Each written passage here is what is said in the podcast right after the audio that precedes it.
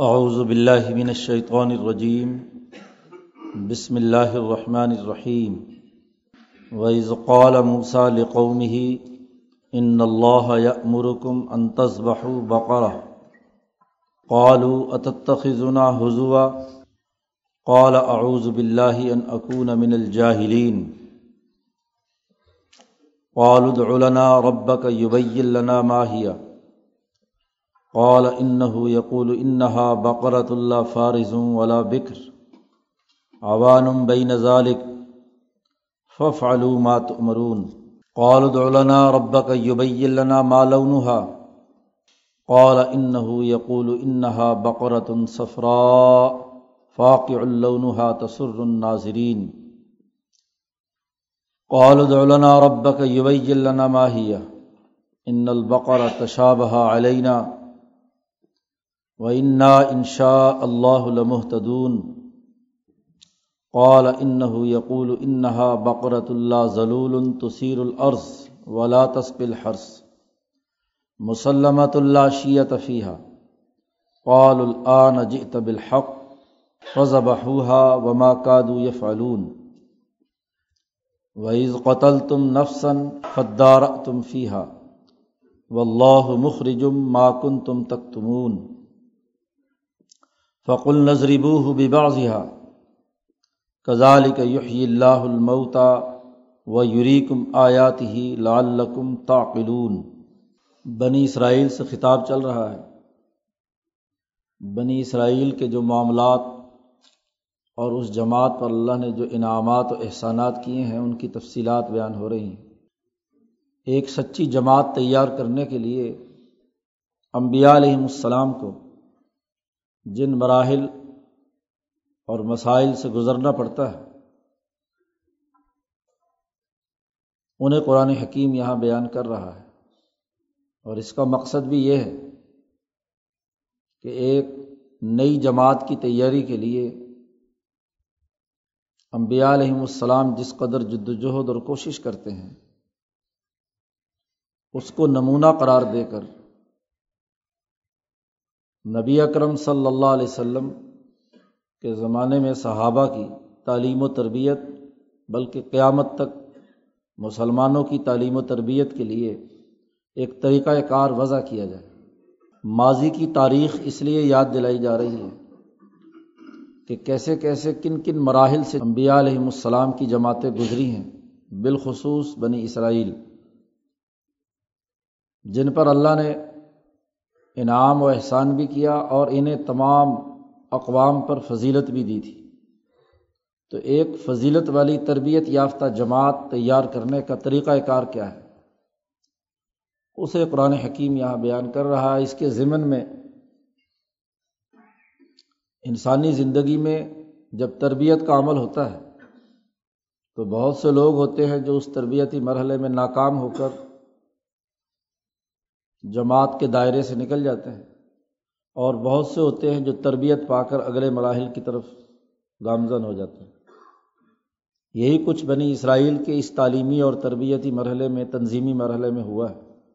پیچھے جتنے بھی واقعات گزرے ہیں، جن کا قرآن حکیم نے تذکرہ کیا ہے، وہ اسی تناظر میں جو لوگ ان تربیتی مقاصد کو پورا نہیں کر سکے، وہ ناکام ہو گئے۔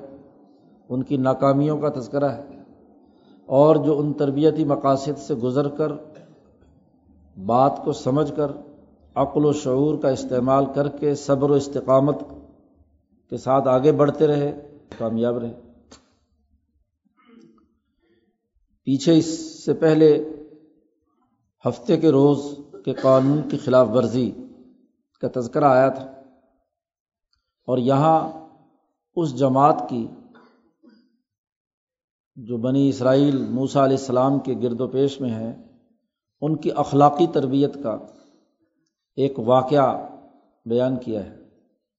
امام شاہ ولی اللہ دہلوی رحمۃ اللہ علیہ فرماتے ہیں کہ امبیا علیہ السلام اور ان کی جماعتوں پر جتنے واقعات گزرتے ہیں، وہ دراصل اگلے دور کی تقریبات اور ان کو ایک مرحلے سے دوسرے مرحلے میں داخل کرنے سے متعلق ہوتے ہیں۔ تقریبات، احالات پر مشتمل ہوتے ہیں۔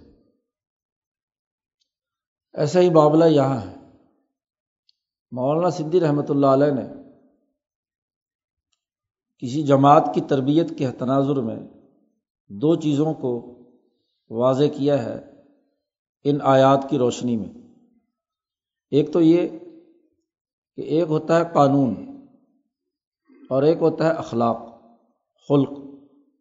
خلق کا تعلق فرد کے نفس کا نفس کے لیے کیا ہوا کام کہ انسان اب ذاتی طور پر کن اخلاقیات کا مالک ہے؟ وہ اپنے لیے کیا سوچتا ہے؟ اس کی رائے قائم کرنے کا انداز و اسلوب کیا ہے؟ اس کا اجتماعیت کی زندگی بسر کرنے میں اس کے دوسرے لوگوں کے ساتھ ذاتی رویے کیا ہیں؟ تعاون باہمی ہے، لڑائی ہے، جھگڑا ہے افطراک و انتشار کی سوچ ہے۔ اسے کسی قانون میں منظمت نہیں کیا جاتا۔ یہ افراد کی تباہ اور مزاج کے مطابق، اجتماعیت کے مطابق اس کے اخلاق کا اظہار ہوتا ہے۔ اور ایک ہوتا ہے قانون۔ تو حضرت سندھی رحمۃ اللہ علیہ نے فرمایا کہ جب کسی فرد کا کسی فرد کے ساتھ اجتماعی سطح پر کوئی رابطہ اور تعلق قائم ہوتا ہے، معاہدے کی صورت میں تو وہاں قانون لاگو ہوتا ہے۔ جیسے میاں بیوی کا نکاح کا معاملہ ہے، خرید و فروخت کرنے والے کا خرید و فروخت کا معاہدہ ہے، وغیرہ وغیرہ۔ یہ جو ہفتے کا قانون تھا کہ ہفتے کے دن تم نے اجتماعیت قائم کرنی ہے اور کاروبار وغیرہ باقی چیزوں میں اور مچھلیاں پکڑنے کا کام نہیں کرنا، یہ قانون ہے۔ چونکہ یہ اجتماع کو ڈسپلن میں لانے کے لیے اس قانون کی خلاف ورزی کی تو کون و قردن خاصین کل اس پر گفتگو ہو چکی۔ کہ وہ بندر بنا دیے گئے جو انہوں نے اس ڈسپلن کو جنہوں نے توڑا گویا کہ جماعت کے دائرے سے خارج کر دیے گئے، حیوانیت کے دائرے پہ اتر گئے۔ ان نے اس قانون کو سمجھا نہیں اور قانون کی خلاف ورزی کے نتیجے میں سزا کے مستحق ہوئے۔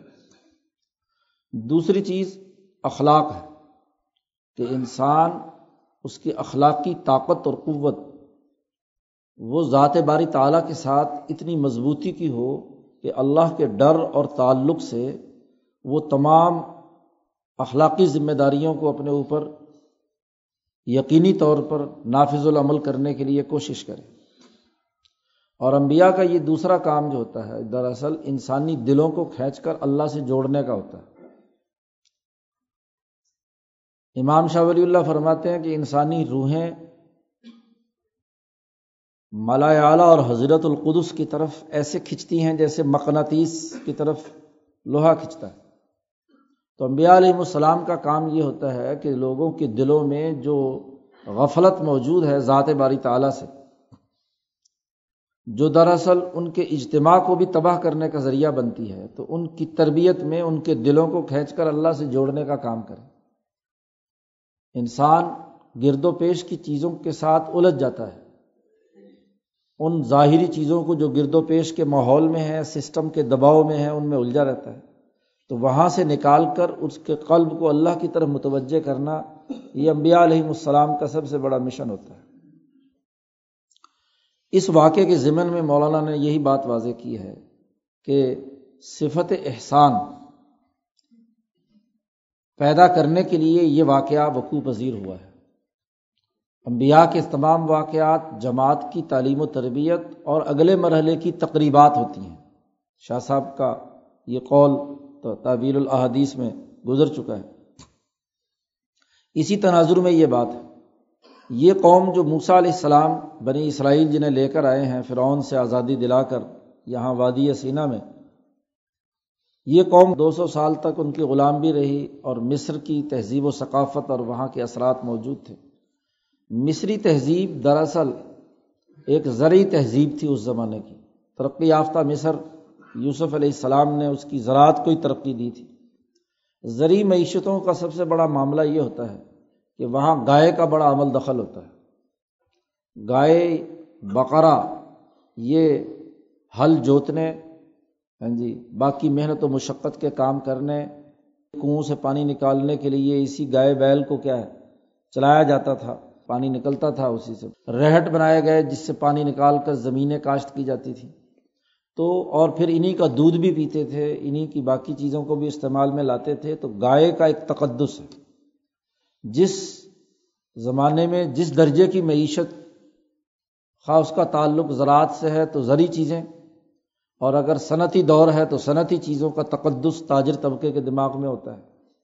اور تجارت پیشہ لوگ ہیں، تو ان کے یہاں اپنا سرمایہ اور اپنا اثاثہ، اس کا تقدس موجود ہوتا ہے۔ روپے، پیسے اور غلے کو بہت سنبھال کر رکھتے ہیں۔ اس پر پاؤں نہیں کسی کو رکھنے دیتے کہ یہ تو روٹی روزی کی جگہ ہے۔ تو یہ تقدس موجود، مصریوں کے یہاں بھی اور مولانا سندھی نے کہا، ہندوستان میں قدیم زمانے سے یہی چلا آ رہا ہے کہ یہ بھی زرعی معیشت کا علاقہ ہے۔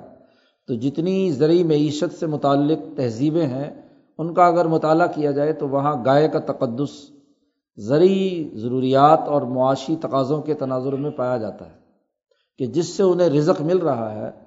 جس کے ذریعے سے انہیں کھانے پینے کی چیزیں مل رہی ہیں، تو اس کو وہ ذبح کرنا بہت عیب کی بات سمجھتے ہیں۔ کیونکہ جس کو ذبح کر دیا، گائے ذبح ہونے لگی، تو پھر تو کیا ہے؟ یہ کاشتکاری کا سارا عمل ختم ہو جائے گا۔ تو یہ تقدس ان کے اندر موجود تھا مصریوں میں۔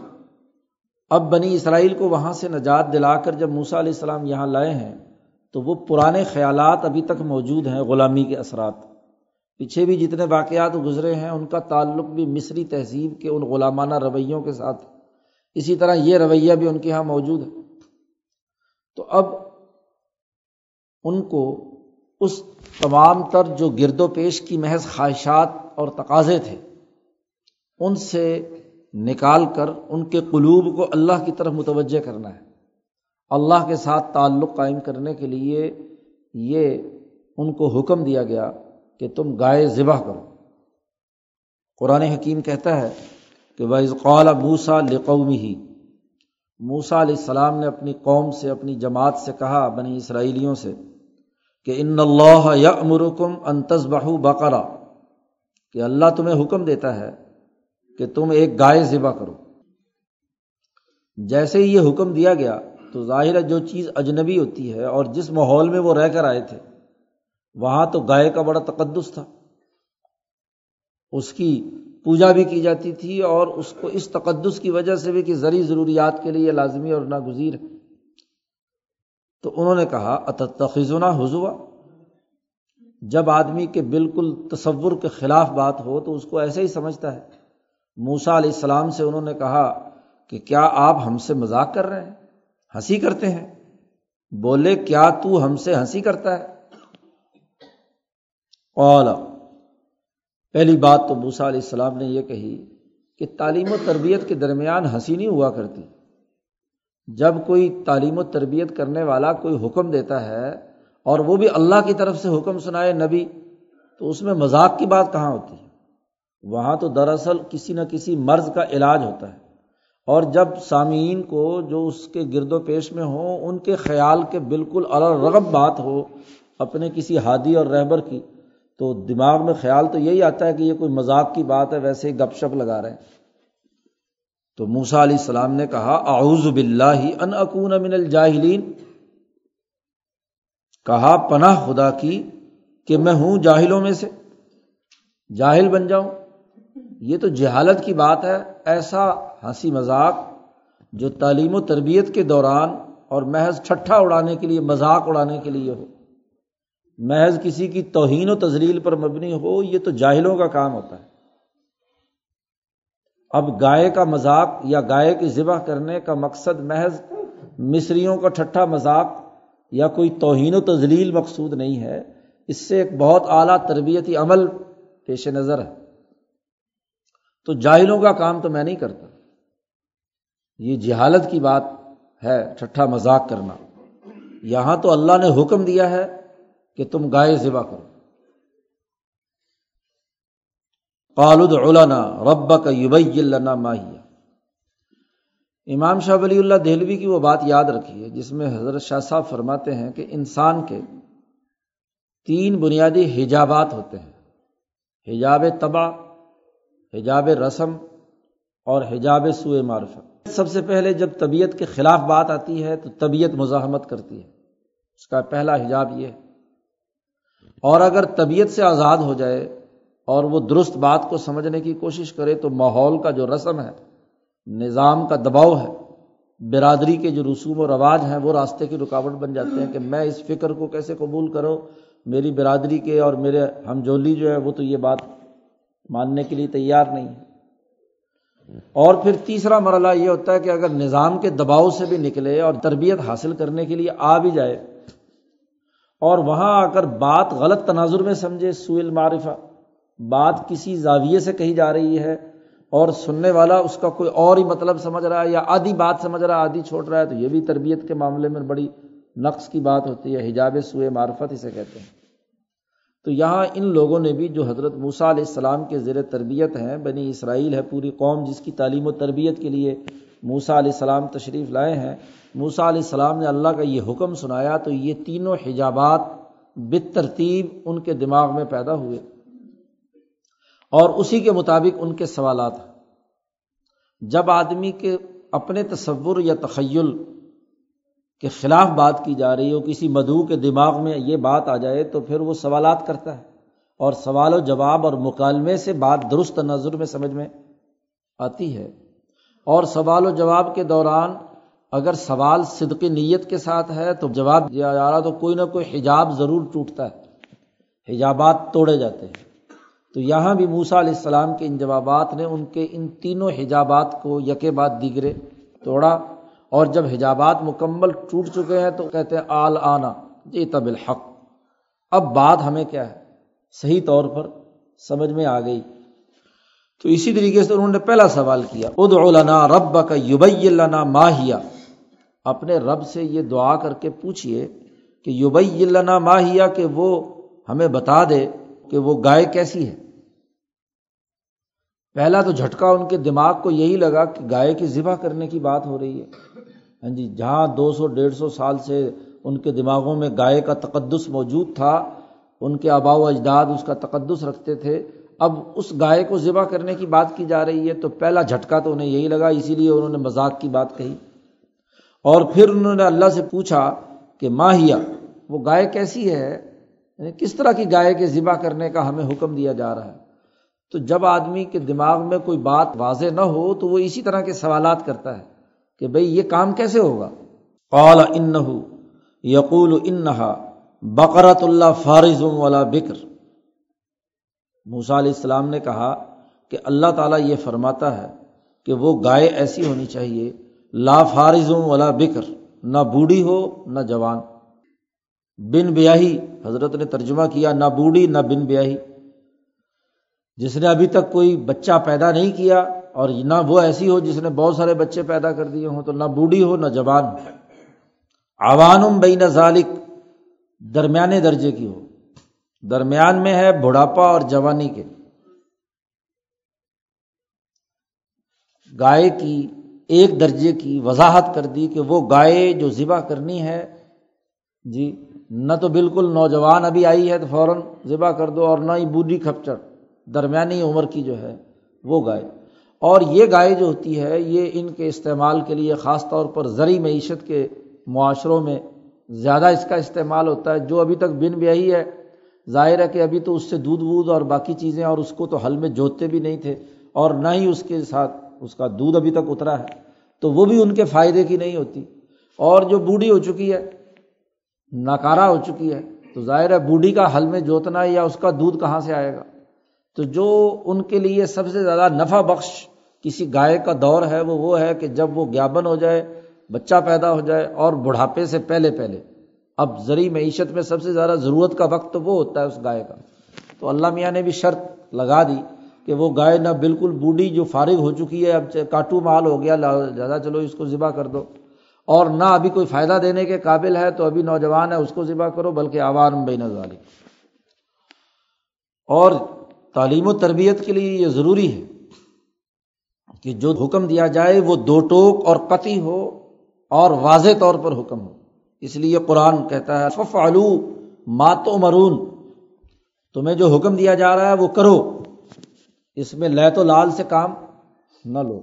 تو وہ جو طبی حجاب ان کے دماغ میں موجود تھا، حجاب تباہ جس کی بنیاد پر انہوں نے یہ سوال کیا تھا کہ وہ گائے کیسی ہونی چاہیے؟ جب نیا خیال سامنے آتا ہے، نئی بات سامنے آتی ہے، تو خود اس کے اندر کشمکش ہو رہی ہوتی ہے۔ تو تبھی طور پر ٹوٹ پھوٹ کا اس کے دماغ میں عمل ہو رہا ہوتا ہے کہ یہ نیا حکم آیا ہے، تو اس کو کس طریقے سے میرا دماغ ایکسیپٹ کرے؟ تو اسی کے دوران اللہ پاک نے کیا ہے؟ حجاب تباہ توڑا ہے۔ موسا علیہ السلام کے ذریعے سے ان کے توجہ ڈالی موسا علیہ السلام نے اور ان سے کہا فف آلو ماتو مرون جو تمہیں حکم دیا گیا ہے اسے کرو۔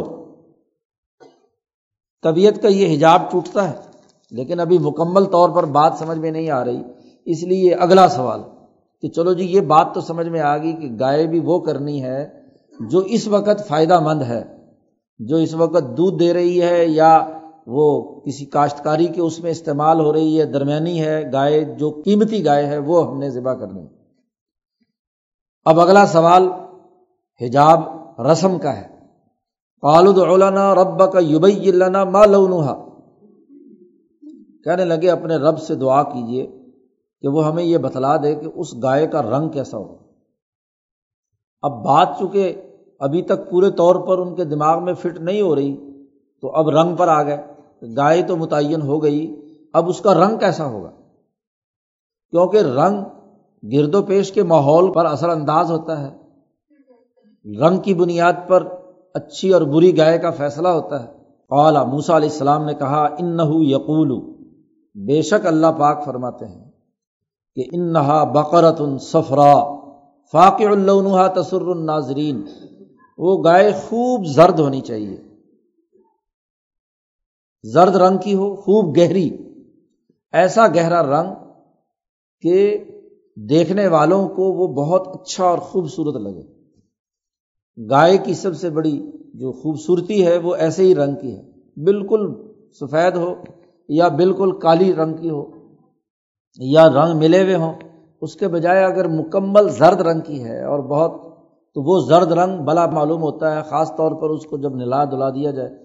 تو ایسی گائے جو ہے نا وہ تلاش کرو۔ وہ گائے ہونی چاہیے۔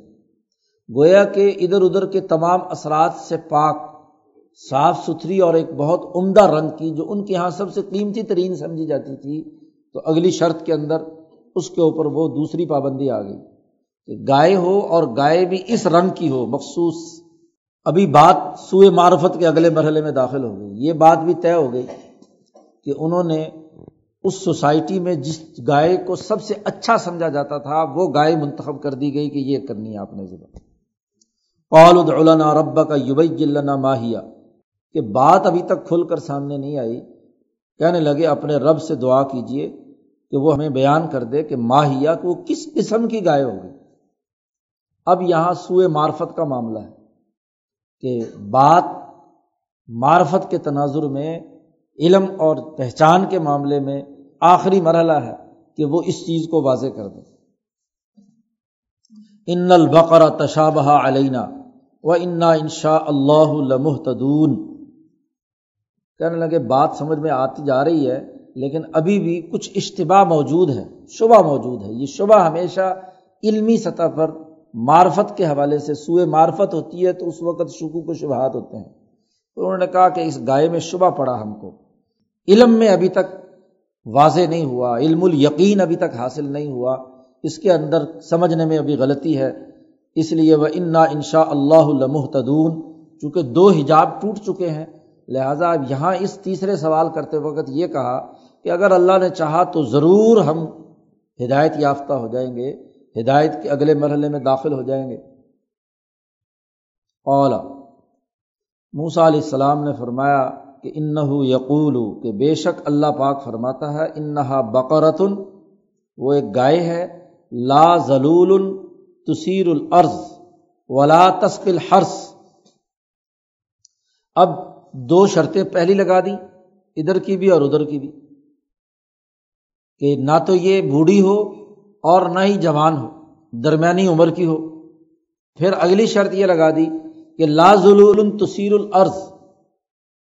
ایسی گائے نہیں ہو جو زمین کو جوت جوت کر محنت اور مشقت کرنے والی ہو۔ ایسی نہیں ہونی چاہیے۔ یعنی ہے تو زمین جوتنے کے قابل، لیکن ابھی جوت جوت کر وہ محنت کر کے تھک تھک نہ چکی ہو۔ لا ضلول تصیر العرض اور ہے تو وہ کسی کنویں پر پانی نکالنے کی صلاحیت اور استعداد والی، لیکن لا تسکل ہرس اور وہ پانی دیتی ہو کھیتی کو، ایسی بھی نہیں ہونی چاہیے۔ اس وقت وہ یہ کام نہ کر رہی ہو۔ یعنی پلی پلائی ہو اور تیار ہو، قابل ہو، استعداد رکھتی ہو، یہ کام کرنے کی لیکن کر نہ رہی ہو۔ اب یہ ایک نوجوان تھا جو اپنی ماں کی بڑی خدمت کرتا تھا۔ اس نے ایسی گائے ہاں جی پرورش کی تھی، بالکل اسی رنگ کی، اسی طرح کی اور اس کا ارادہ تھا کہ بیچ کر اپنی ماں کی ضروریات، اپنے گھر کی ضروریات، خود اپنی شادی، بیاہ وغیرہ سارے معاملات مکمل کروں گا۔ اب وہ اس کے گھر میں کھڑی ہوئی تھی۔ بے عیب ہو مسلمت لاشیت فیحا اس میں کوئی داغ بھی نہیں ہونا چاہیے۔ کسی جب بھی حل میں جوتا جاتا ہے تو ظاہر ہے کوئی چابک مارا، کوئی نشان پڑ گیا، یا اسی طریقے سے پانی کے لیے جب اسے ہانکا جاتا ہے تو وہ بھی جی تو یہ چیزیں نہیں۔ ہاں جی باقی وہ بہترین گائے ہو مسلمت بے عیب ہو، کوئی داغ اس میں نہ ہو۔ یہ تیسرا حجاب جو ہے، یہ ٹوٹتا ہے۔ تو قالو، کہتے ہیں قال العنا جی طب الحق بولے، اب لایا تو ٹھیک بات ہے۔ اب سچی بات، حق بات ہمیں سمجھ میں آ گئی۔ تمام اس کی اسپیسیفکیشن جو ہے، وہ واضح ہو گئی کہ یہ گائے جو ہے نا، ہمیں ذبح کرنی ہے۔ فضب انہوں نے وہ گائے ذبح کی۔ وما کادو یف اس سے پہلے وہ لگتے نہیں تھے کہ وہ ذبح کر دیں، کیونکہ جتنے سوالات تھے ان کے، اس حجابات کی وجہ سے ان کے دماغ میں جو گائے کا تقدس موجود تھا، اس تقدس کی وجہ سے وہ گائے کو ذبح کرنے کا لگتا نہیں تھا کہ وہ کریں گے۔ لیکن جب یہ حجابات ٹوٹے اور سوال و جواب کا معاملہ مکمل ہوا، تو پھر انہوں نے اس گائے کو ذبح کیا۔ تو ان کے دماغ سے گائے کا وہ تقدس نکال کر، ان کو اللہ سے جوڑنے کا کام کیا، ایک تو اللہ نے حکم دیا۔ مولانا سندھی کہتے ہیں کہ تجلی اعظم کے ساتھ انسانی قلب کا رابطہ پیدا کرانا، ہر نبی کا اپنے ہواریوں کے دلوں میں اس تجلی کے ساتھ ربط پیدا کر کے وہ طاقت اور قوت پیدا کرنا ہے کہ اگر نبی موجود نہ بھی ہو تو تب بھی وہ اس طاقت کے ساتھ اپنا تعلق قائم کر لیں۔ دین اسلام میں جیسے عبادات کی تعلیم و تربیت کے ذریعے سے ہر انسان کے قلب کا، ہر مسلمان کے قلب کا تعلق تجلی اعظم سے قائم کرایا جاتا ہے۔ اسی لیے پیچھے کہا تھا وسطین بصبری وسفلات کہ صبر کے ساتھ بات کو سمجھنا اور صبر و استقامت کا مظاہرہ کرنا اور نماز نماز اللہ کے ساتھ تعلق قائم کرنے کا ذریعہ بنتی ہے۔ اجتماعی معاملات میں جہاں قوانین کا عمل دخل ہوتا ہے، تو قانون کے دائرے کے اندر رہ کر کام کرنا یہ صبر کے بغیر نہیں ہو سکتا۔ کیونکہ جب ایک معاہدہ آپ کر چکے، معاہدہ نکاح ہو، معاہدہ بے ہو، معاہدہ حکومت و سیاست ہو، معاہدہ کسی نظم و ضبط اور تنظیم میں شامل ہو کر کام کرنے کا ہو، تو اس میں آپ کو قدم قدم پر مشکلات سامنے آئیں گی تو اپنی طبیعت کو کنٹرول کرنا ہوگا۔ مزاجوں کے اختلافات ہیں۔ اب کسی اجتماعیت کے اندر جڑے ہوئے ہیں تو اب قانون کے اندر رہ کر آپ کام کر سکتے ہیں۔ تو وہاں آپ کو اپنی خواہشات اور اپنے کی ہوئی چیزوں کے اوپر کنٹرول کرنے کی ضرورت ہے صبر کی۔ اور دوسرا، اخلاقی تعلق اس وقت تک نہیں ہو سکتا کہ جب تک آپ کا قلب جو ہے وہ اپنے اس عمل میں اللہ کے ساتھ نہ جڑ جائے۔ تو یہ ان کے حجابات توڑ کر گائے ذبح کی اللہ کا حکم اور پھر اسی گائے کے ذریعے سے ایک اور مرحلہ بھی طے کروایا ان سے۔ اور وہ کیا تھا؟ ویز قتل تم نفسن فدارا تم فیا حضرت شیخ الہند فرماتے ہیں آشیے میں کہ عامل نامی کوئی آدمی تھا جو قتل کر دیا اس کے اپنے سگے بھتیجوں نے۔ اس کے مال پر قبضہ کرنے کے لیے اس کی کوئی اولاد نہیں تھی، یا ابھی شادی نہیں ہوئی تھی۔ تو باقی جو بڑے بھائی کے بیٹے تھے، انہوں نے کہا، اس کو مارو اور اس کے مال پر قبضہ کرو۔ جنگل میں لے گئے اور اسے لے جا کر مار دیا، قتل کر دیا۔ تو قرآن کہتا ہے، جب مار ڈالا تھا تم نے ایک شخص کو۔ فدارا تم فیحا پھر لگے ایک دوسرے پر دھرنے۔ ایک دوسرے پر الزام لگا رہے ہو کہتے اس نے مارا، وہ کہتا اس نے مارا، وہ۔ آپس میں کیا ہے؟ جب کسی قاتل کے قتل میں بہت سارے لوگ شریک ہو جائیں اور متعین قاتل نہ آئے تو وہاں ظاہر ہے تمام کے اوپر عموم بلوا کہہ کر قانون کہتا ہے کہ جی اب یہ سب کو شک کا فائدہ دے کر بری کر دیا جائے۔ جی۔ تو ایک دوسرے پر الزام دھر کر اس قتل کو غتربود کرنا چاہتے تھے۔ و اللہ مخرجم ماکن تم تک تمون اور اللہ کو ظاہر کرنا تھا جو کچھ تم چھپاتے تھے۔ تم نے جو چھپا کر اس قتل کو غائب کرنا چاہتے تھے اور مال ہڑپ کرنا چاہتے تھے، اللہ اسے ظاہر کرنا چاہتے ایک طرف یہ واقعہ وقوع پذیر ہوتا ہے کہ وہ انسان ایک قتل کر دیا۔ تو ادھر سے یہ گائے کے ذبح کا معاملہ چل رہا تھا۔ تو فق النظربو ہو پھر ہم نے کہا، حضرت شیخ الہند نے ترجمہ کیا، پھر ہم نے کہا، مارو اس مردے پر اس گائے کا ایک ٹکڑا۔ یہ گائے جس کے ذبح کرنے کے نتیجے میں بنی اسرائیل کی پوری جماعت کے قلوب ایک کفر و شرک کے دائرے سے نکل کر حضیرت القدس اور تجلی اعظم کی طرف متوجہ ہونے کی استعداد کے حامل بن گئے۔ تو یہ گائے اس پر عالم مثال کے اثرات حضیرت القدس کی توجہات اس گائے کے اندر پائی جاتی تھی۔ کیونکہ یہ گائے کی زبیحہ جو ہے، اس زبیحے نے ایک پوری جماعت کے دل و دماغ سے گائے کے تقدس اور اس کی جو خرابیاں تھیں یا جو ادھر ادھر کے خیالات سے ان کو نکال کر حق تک پہنچانے کا ذریعہ بنی تھی۔ جی اللہ کے ساتھ جوڑنے کا ذریعہ بنی تھی، گائے کا یہ گوشت۔ اور جو گائے اللہ کے نام پر ذبح کی جاتی ہے، اس قربانی کے گوشت کا اپنا ہی ایک خاص تاثیر ہوتی ہے۔ ہمارے حضرات اسی لیے فرمایا کرتے تھے کہ یہ جانور جو قربانی کے زمانے میں ہم قربان کرتے ہیں، اس کا گوشت بہت متبرک ہوتا ہے۔ اس لیے قدیم زمانے میں لوگ جو ہے قربانی کے گوشت کو خاص طور پر سنبھال سنبھال کر رکھتے تھے۔ حضرت کو حالانکہ ڈاکٹروں نے بڑا منع کیا ہوا تھا ایک زمانے میں کہ گوشت نہیں کھانا، خاص طور پر ذبح ہونے کے فوراً بعد۔ لیکن قربانی کا گوشت آتا تو سب سے پہلے حضرت سناتے کہ اس کو پکاؤ اور یہ کھلاؤ۔ جس جانور نے اپنی جان اللہ کے نام پر قربان کر دی تو اس کے گوشت کے اندر ایک برکت ہے، ایک روحانیت ہے، ایک تاثیر ہے۔ ایک محض کھانے کے لیے ذبح کیا جانور، تو اگرچہ وہ بھی اللہ کے نام پر ذبح کیا ہے، لیکن وہ تو صرف آپ نے اپنی ضرورت کو پورا کیا ہے۔ لیکن ایک انسان نے اللہ کے ساتھ تعلق قائم کرنے کے لیے تقوا کے حصول کے لیے، دلوں کے ادب کے نام پر گائے کو قربان کیا ہے، تو اس گوشت کے اندر وہ قربانی کی روح جو ہے وہ آ جاتی ہے، اس کی ایک تاثیر پیدا ہوتی ہے۔ اب یہ گائے جسے ذبح کیا گیا تھا، اس نے ایک بہت بڑی جماعت کو فرش سے نکال کر عرش تک پہنچا دیا، حق تک پہنچایا، احسان کی صفت ان کے اندر پیدا کی۔ تجلی اعظم سے ربط کا ذریعہ بنی یہ گائے۔ تجلی اعظم کے اور عالم مثال کی طاقت اور قوت اس کے گوشت میں پیدا ہو گئی۔ اب اس گائے کا ٹکڑا، وہ جو قتل ہوا ہے جنگل میں انسان جی اس کے ساتھ لگایا گیا۔ حکم دیا فقل نا ہم نے کہا۔ مولانا سندھی فرماتے ہیں کہ جہاں بھی یہ اللہ پاک جمع کا سیرا استعمال کرتے ہیں کلنا ہاں جی تو یہ دراصل مالا اعلیٰ کی تمام تر قوتیں اس میں شامل ہوتی ہیں۔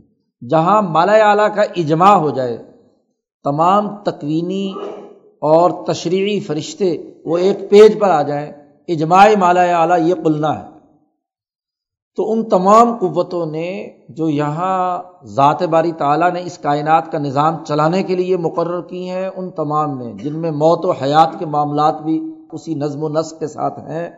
تو اس اجتماع نے کہا کہ اس کو ازربو ہو بازیہ مارو اس مردے پر اس گائے کا ایک ٹکڑا۔ تو وہ ٹکڑا جس میں ایک خاص قسم کی روحانیت اور ایک مثالی طاقت اور قوت موجود تھی، وہ جب اس مردے کے ساتھ ملایا گیا۔ اور آج سائنس یہ کہتی ہے کہ ایک مردہ مرنے کے چھتیس گھنٹے تک اس کا دماغ زندہ رہتا ہے۔ دماغ کا مرنے کا عمل ہاں جی کوئی دو دن کے بعد جا کر کیا ہے، ختم ہوتا ہے دماغ کے سیل۔ باقی جسم جو ہے وہ تو اس میں سے روح نکل گئی، وہ تو بیکار ہو گیا۔ لیکن دماغ کے سیل برقرار رہتے ہیں۔ یہ اسی لیے وینٹیلیٹر پر کچھ عرصے کے لیے ڈال دیتے ہیں کہ جب تک دل سے سانس چلایا جا رہا دماغ تو اس کا موجود ہے، تو وہ سانس کچھ نہ کچھ چلتا رہتا ہے۔ جیسے ہی وینٹیلیٹر ہٹایا تو بندہ ختم ہو گیا۔ وینٹیلیٹر پر ڈالنے کا مطلب ہی ہے کہ بندہ مردہ ہو چکا۔ تو ادھر سے وہ مقتول ہے اور ابھی اس مرحلے میں ہے کہ دماغ کے سیلز مکمل طور پر مردہ نہیں ہوئے۔ جیسے ہی وہ روحانیت اور مثالی جو گوشت ہے اس گائے کا وہ اس کے جسم کے ساتھ ٹکرایا تو وہ دماغ اس کا ایکٹیو ہو گیا، یہ ایسے ہی جیسے وینٹیلیٹر پر آپ ڈالتے ہیں مصنوعی تنفس دیتے ہیں۔ اور اسے ہوش آیا اور اس سے پوچھا کہ تمہارا قاتل کون ہے؟ اس نے کہا کہ وہ جو بھتیجے تھے، اس کے ہاں جی ان کے نام بتا دیے کہ ان ان لوگوں نے مجھے کیا ہے؟ قتل کیا ہے۔ تو جو چیز یہ چھپا رہے تھے قاتل کے حوالے سے، اور یہ بات طے شدہ ہے کہ کسی مقتول کا جو حالت نزا کا بیان ہے، وہ قانونی حیثیت رکھتا ہے۔ اس کے مطابق کیا ہے؟ اس قاتل کا تعین کیا جاتا ہے اور سزا اس بیان کی بڑی اہمیت ہوتی ہے۔ جب نظری بیان اس کا سامنے آ گیا تو اس کے مطابق جو قانون تھا قاتل کو کیا سزا دی گئی۔ تو فق النظریبو ہو بے بازی اب یہاں ان کو ایک اور بات بھی سمجھانی تھی۔ اور وہ اگلی آیت میں آ رہا ہے کدال کا یح اللہ المتا ایسے ہی اللہ تعالیٰ مردوں کو زندہ کرے گا۔ یحیی۔ مرنے کے بعد دوبارہ زندہ کرنے کے قانون کو بھی اس معاملے میں کیا ہے؟ سمجھا دیا گیا کہ یہ بھی اسی تجلی اعظم کی طاقت سے، اسی مالا اعلیٰ کی طاقت اور قوت سے جس نے تمہارے دلوں کو کھینچ کر اللہ سے جوڑنے اور جس گائے کے ذریعے سے یہ کام ہوا ہے، اس گائے کے گوشت میں اگر یہ تاثیر ہے کہ وہ مردے سے ٹچ کر گئی تو وہ زندہ ہو گیا اور اس نے اپنے قاتل کا نام بتا دیا تو یہ تو چند لمحے کے لیے تھا، جیسے ہی گوشت اس کے جسم سے ہٹایا تو دوبارہ مر گیا۔ ظاہر ہے کہ جو قتل ہے وہ رک تو نہیں سکتا، تو باقی دماغ کے سیل بھی اس کے ختم ہو گیا فارغ ہو گیا۔ تو اللہ پاک نے بتلایا کہ علی کا یح اللہ المعتا تو ایک اور تعلیم بھی دے دی، ایک اور تربیتی مرحلہ بھی مکمل ہوا کہ آخرت میں اللہ پاک مردوں کو کیسے زندہ کرے گا۔ اس کا طریقہ کار اور پروسیجر کیا ہوگا؟ جو یہاں زندہ کر سکتا ہے وہ مرنے کے بعد بھی دوبارہ زندہ کر سکتا ہے۔ کزال کا یح اللہ المعتا و یوری کم آ ہی اور تمہیں اللہ اپنی نشانی دکھاتا ہے، اپنی قدرت کے نمونے دکھلاتا ہے۔ لعلکم تعقلون، تاکہ تم غور کرو، عقل استعمال میں لاؤ، عقل مند بنو۔ انسان کی روح کا اور اس کے دماغ کا جب مالا اعلیٰ سے تعلق قائم ہو جاتا ہے، اس تجلی سے جو عرش الہی حضرت القدس میں ہے، اس کے ساتھ انسان کا تعلق پیدا ہوتا ہے تو اس کی عقل روشن ہوتی ہے۔ اسے بہت سارے معاملات کو سمجھنے کی ان کے اندر اہلیت اور صلاحیت پیدا ہوتی ہے۔ آدمی پس چیزوں کے اندر الجھا رہے، محض کھانے، محض پینے، محض خواہشات کو پورا کرنے یا گرد و پیش کی چکا چوند میں رہے اور غور و فکر اور عقل کی عادت اس کے اندر نہ پیدا ہو تو پھر وہ اسی الجھاؤ کا شکار رہتا ہے۔ وہ اسی کا قیدی بن کر رہ جاتا ہے، بس کھانے، پینے، دوسرے معاملات کے اندر مشغول رہتا ہے۔ لیکن جیسے ہی انسان اپنے گرد و پیش سے بے نیاز ہو کر اپنی روح پر غور و فکر کرتا ہے، اپنے اوپر غور و فکر کرتا ہے یا مسائل اور معاملات پر عقل و شعور کے ساتھ کام لیتا ہے تو عقل بڑھتی ہے۔ تو یہاں مولانا سندھی کہتے ہیں کہ موسا علیہ السلام نے اپنی جماعت کے دلوں اور دماغوں کو کھینچ کر تجلی اعظم سے ربط پیدا کرنے کے لیے یہ ایک تقریب منعقد ہوئی، یہ واقعہ منعقد ہوا کہ اس واقعے کے ضمن میں ایک طرف تو ان کے جو فرسودہ تصورات و خیالات تھے وہ دور کیے گئے، گائے سے متعلق کہ گائے کچھ نہیں ہے، اصل تو اللہ کی طاقت اور قوت ہے۔ گائے جوت لو، بیل جوت لو، اور محض زرعی معیشت ہی آخری اور حتمی بات نہیں ہے، بلکہ تجارت بھی ہے۔ اس سے پہلے من و سلوا بھی ان کو ہاں جی مل چکا ہے۔ وہاں بھی اصل میں وہیں کے مطالبے سے تو یہ بات سمجھ میں آئی کہ ان کے اندر ایک خرابی ہے کہ وہاں من و سلوا مل رہا ہے، بٹیر مل رہے ہیں بہت عمدہ قسم کی تمام غذائیت سے بھرپور غذا مل رہی ہے۔ اس کے باوجود کہتے ہیں کہ ہمیں پیاز چاہیے، ہمیں مسور کی دال چاہیے، ہمیں تو کاشتکاری سے متعلق تمام چیزیں۔ تو کاشتکاری کا دماغ میں خیال موجود ہے، پتہ چل رہا ہے اس سے کہ ابھی یہ زرعی معیشت سے جو ریلیٹڈ چیزیں ہیں، ان سے ابھی تک یہ مانوس ہیں۔ اسی لیے وہاں بھی یہ کہا گیا کہ تستدل الدی ہوا ادنا بلدی ہوا خیر، کہ ایک ادنا چیز کو تم قبول کر رہے ہو، اعلیٰ چیز کے مقابلے میں۔ عمدہ بٹیر اور گوشت جس میں بھرپور توانائی ہے، جو انسان کی عقل کو بلند کرتی ہے، اس کو چھوڑ کر ہاں جی دالیں کھانا چاہتے ہو، پیاز کھانا چاہتے ہو، سبزیاں کھانا چاہتے ہو، تو یہ تو پست ذہنیت کی بات ہے۔ تو امبیا ہاں جی نچلی ذہنیت سے نکال کر اوپر کی طرف لے جانا چاہتے ہیں۔ حضرت مولانا محمد قاسم نانوتوی رحمۃ اللہ علیہ نے ایک رسالہ لکھا ہے، تحفہ الحمیہ اس میں حضرت نے گوشت کے حوالے سے گفتگو کی ہے۔ تو حضرت نے فرمایا کہ انسان کی جو سب سے بہترین غذا ہے، وہ گوشت ہے۔ گوشت انسان کے لیے بنایا گیا۔ حضرت نے فرمایا کہ یہ پٹھے اور چارہ جو ہے، یہ دالیں، شالیں، یہ تو جانوروں کے لیے ہیں۔ اور جانور ہمارے لیے ہیں۔ ارتقاء کا مرحلہ حضرت نے بیان کیا کہ یہ ساری معدنیات جو ہیں یہ تو ہیں نباتات کے لیے کیس اس میں ہاں جی ایک مرحلے سے پروسیس ہو کر نباتاتی شکل اختیار کر لے۔ اور پھر یہ نباتات جتنے بھی ہیں، یہ جانوروں کو کھانے ہیں۔ تاکہ ان کے زہریلے اثرات ختم ہو کر جانور کے اندر اس کے قیمتی اجزاء اس کے اندر جمع ہو جائیں۔ اور جانور ہمارے لیے ہیں، انسانوں کے لیے ہیں کہ ہم اس گوشت کو کھائیں۔ بھنا ہوا، حنیز بجل حنیز۔ ہاں جی قرآن نے تذکرہ کیا۔ تو یہ جو بنی اسرائیل ہیں، ان کے ہاں ابراہیم علیہ السلام نے بھی ان ان کی دعوت کی تھی، تو اسی سے بچڑے سے کی تھی۔ اربوں کے ہاں بنی اسماعیل کے ہاں بھی گوشت کا استعمال تھا۔ ہاں جی۔ تو بات یہ ہے کہ بلندی کی طرف لے جانا ہے۔ تو یہ ابھی پستی کی طرف ہے۔ تو جیسے وہاں وہ سبزیاں وغیرہ مانگ رہے ہیں، تو گائے کا تصور بھی ضرور ہوگا۔ تو وہاں تو ان کو اس سے نکالا ہے۔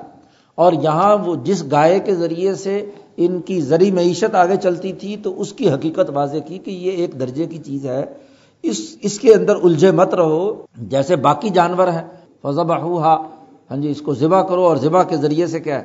اس کا گوشت استعمال کرنے کے لیے یہ کوئی خدا نہیں ہے، یہ کوئی ایسی مقدس چیز نہیں ہے کہ اس کا ذبح نہیں کیا جا سکتا۔ تو اس کا اگلا مرحلہ ہے، صرف کاشتکاری تو ایک مرحلہ ہے، اس گائے کے استعمال کا۔ لیکن ذبح کر کے گوشت کھانا بھی تو ایک مرحلہ ہے۔ اور پھر چونکہ اس میں وہ روحانیت پیدا ہوئی، تو ایک انسان جو قتل ہو چکا ہے، اس کو زندہ کرنے کا بھی وہ ذریعہ بنا۔ تو یہ صفت احسان پیدا کرنے، جماعت کی تعلیم و تربیت میں بڑا بنیادی واقعہ ہے۔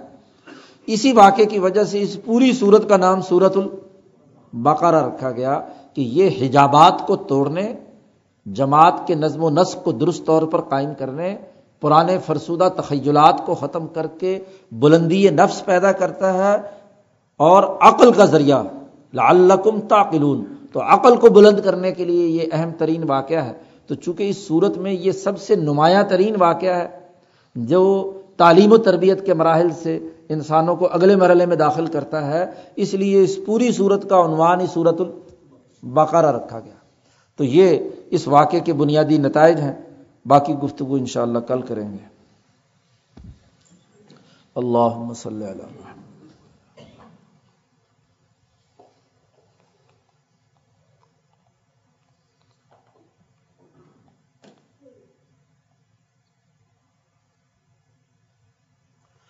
اجمعین۔